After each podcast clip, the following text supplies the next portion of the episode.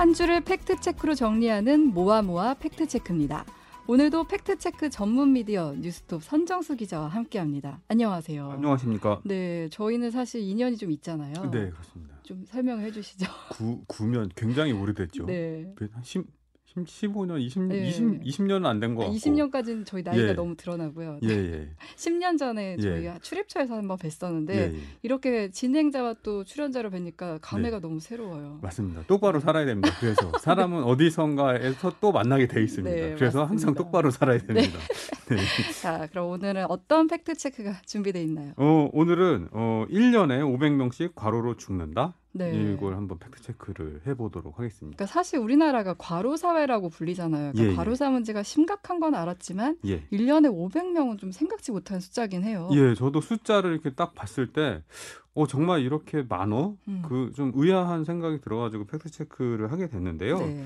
용해인 기본소득당 국회의원이 지난 11일 날 보도자료를 냈습니다. 네.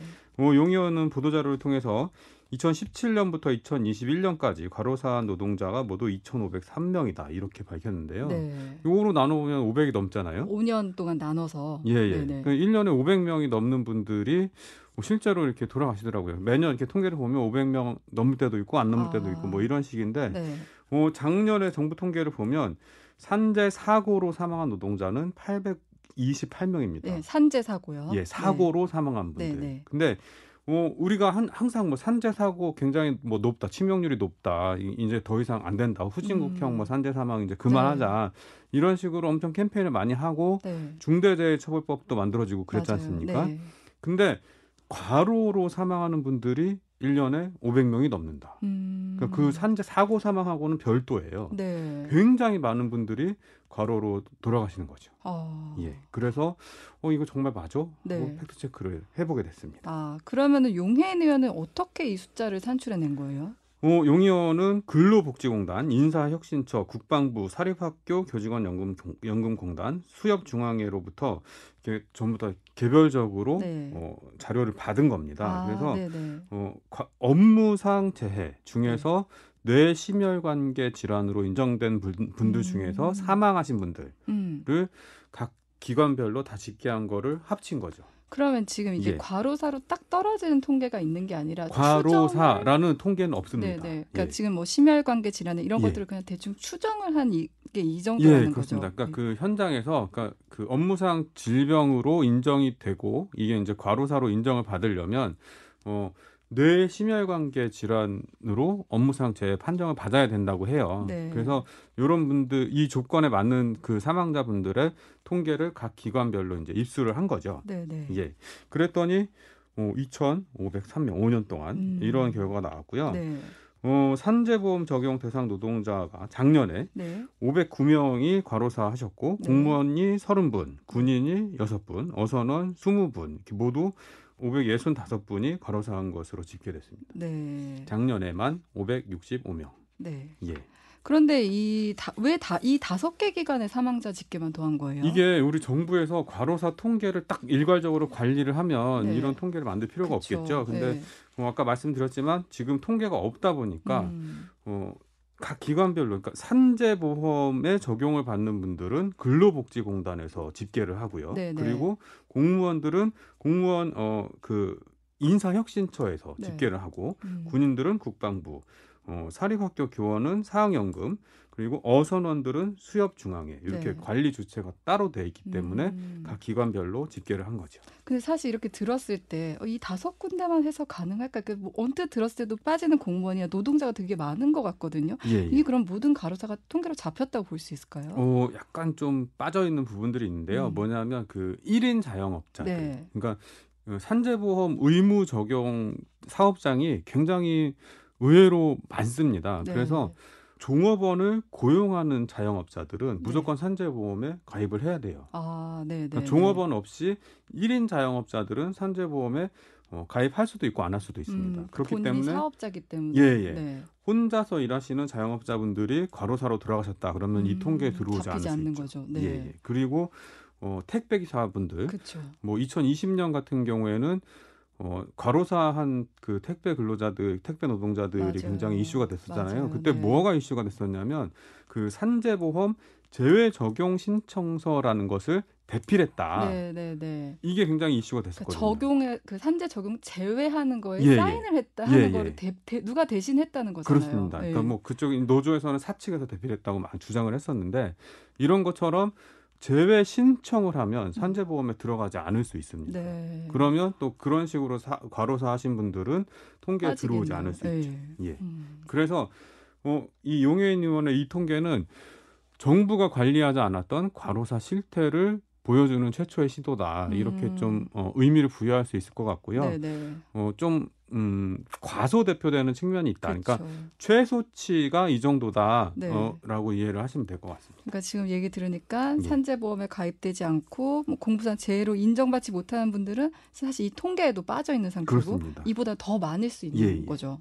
그러니까 최, 연간 최소 500명 이상이 과로사로 돌아가신다. 이런 음. 의미가 있다고 보시면 돼요. 근데 사실 이 과로사 문제는 보니까 우리나라도 문제지만 일본도 문제더라고요. 예, 예. 그러니까 그렇다 보면 일본도 이에 앞서 뭔가 대책 같은 것도 좀 있을 것 같은데 좀 어때요? 어, 일본이 사실 그 우리나라가 겪고 있는 문제를 뭐 10년, 뭐 네. 15년, 20년 전에 이미 겪고 있는 네. 그런 것들이 되게 많잖아요. 맞아요. 네. 이 과로사도 마찬가지입니다. 그래서 음. 일본은 1980년대부터 이 과로사 문제가 굉장히 사회 문제화 돼서 아, 80년대요. 예, 여러 가지 이제 대책들이 추진이 되다가 네. 2014년에 과로사 등 방지 대책 추진법이라는 법을 만듭니다. 네. 예. 이 법 이 시행이 되면서 네.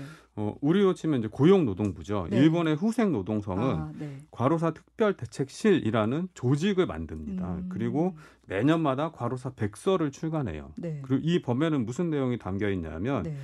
어, 과로사 방지를 위한 실태 파악, 조사 연구 뭐 이런 사업들을 진행한다. 뭐 이런 내용이 들어 있습니다. 음. 그리고 일본 정부는 어, 2020년까지 과로사 제로 달성을 위해서 주 노동 시간 60시간 이상의 노동자 비율을 5% 미만으로 낮추겠다. 네. 연차 유- 유급 휴가 취득을 70% 이상으로 하겠다. 이런 목표를 제시하고 음. 있습니다. 그럼 사실 일본은 지금 법이 있는 거네요. 저희는 그렇습니다. 아직 과로사도 정의를 명확하게 내리지 않은 상태인데 예, 예. 일본에서는 법에서 과로사를 어떻게 정의하고 있어요? 어, 일본의 과로사 방지법을 보면요. 네.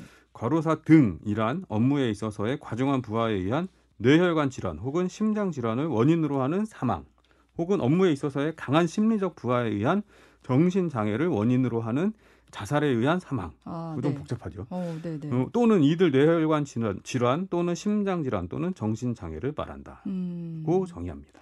이게 뭐냐면 네. 과로사 등 이렇게 돼 있잖아요. 네, 네. 그래서 등이라고 돼 있어요. 예, 네. 과로사를 정의하고 있고 네. 과로 사망, 과로 자살, 과로로 인한 재해 네. 세 가지를 정의를 하고 있는 겁니다. 음, 과로사는 과로가 유발한 뇌 심혈관계 질환으로 인한 사망. 예, 그리고 과로 자살은 업무로 인한 이 부담을 느껴서 정신장애 일으키고 이제 좀 극단적인 선택을 예, 예. 한 경우 이렇게 좀 정리를 하면 그렇습니다. 되겠죠. 근데 우리나라에는 과로사에 대한 관련된 법이 있어요?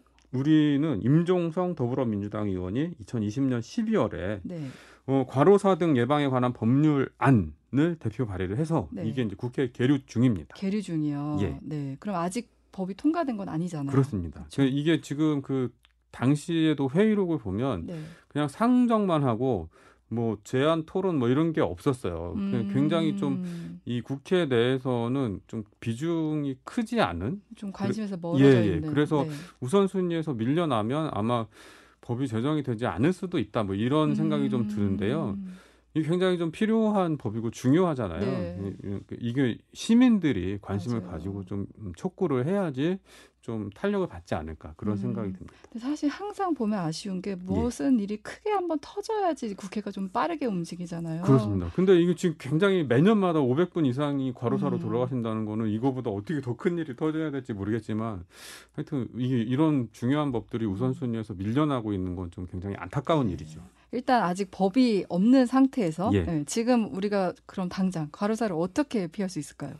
이게 우리가 그 계약 관계에 의해서 일을 하지만 음. 사실 뭐 일을 하다 보면 뭐 정해진 업무 시간을 넘겨야 될 일들이 굉장히 많잖아요. 네. 그 특히 이제 뭐 생산직 근로자들 같은 경우는 뭐 쭉 이제 컨베이어 벨트형 작업 방식이라고 하잖아요. 내가 어떤 일을 해갖고 넘겨줘야지 다, 다음 사람이 일을 할 수 있는. 그렇죠. 그리고 내가 속도를 맞추지 못하면 전체 공정이 좀 지연되는 뭐 이런 음. 상황. 이런 이런 체제에서 근무를 하고 있는 글- 어, 노동자들은 내가 힘들다고 쉴 수가 없는 거예요. 그렇죠. 그 이제 택배 같은 경우 하루에 정해진 물량이 있고 이걸 다 배달을 해야 되는데 음. 물량이 폭주해가지고 오늘 안에 다 끝낼 수가 없는데 억지로 억지로 막 하는 거죠. 그렇죠. 그 이거를 개별 노동자가 어떻게 개인적으로 컨트롤할 수 있는 부분은 굉장히 적어요. 스스로 사실은. 제어하기는 사실 힘들어요. 예. 그래서 그뭐 주 52시간제 이런 식으로 총량 노동 음. 시간을 제한하는 네. 어, 노동 규제들이 생- 들어오는 거죠. 네. 그래서 네, 네. 전 정부는 주 52시간제를 도입을 했는데 음. 이게 이제 새 네, 정부에서는 그렇죠. 예, 이거 이제 약간 좀 무력화시키고 좀 그 연장 근로 시간을 늘리려고 하는 시도가 지금 진행 중이잖아요. 네. 근데 뭐 여러 가지 문제점들이 있겠지만 음. 그 연장 근로를 뭐 부득이하게 실시를 한다고 했을 때 과연 이 연장 근로 늘어나는 시간이 네. 근로자의 건강을 치명적으로 해쳐서 과로사에 이르, 이르 게 할 거냐? 이, 이 연장 근로 시간을 어떻게 좀 적절하게 규제할 거냐는 논의가 반드시 있어야 되는 거죠. 네. 오늘은 여기까지 듣겠습니다. 팩트체크 전문 미디어 뉴스톱 선정수 기자와 함께했습니다. 고맙습니다. 고맙습니다.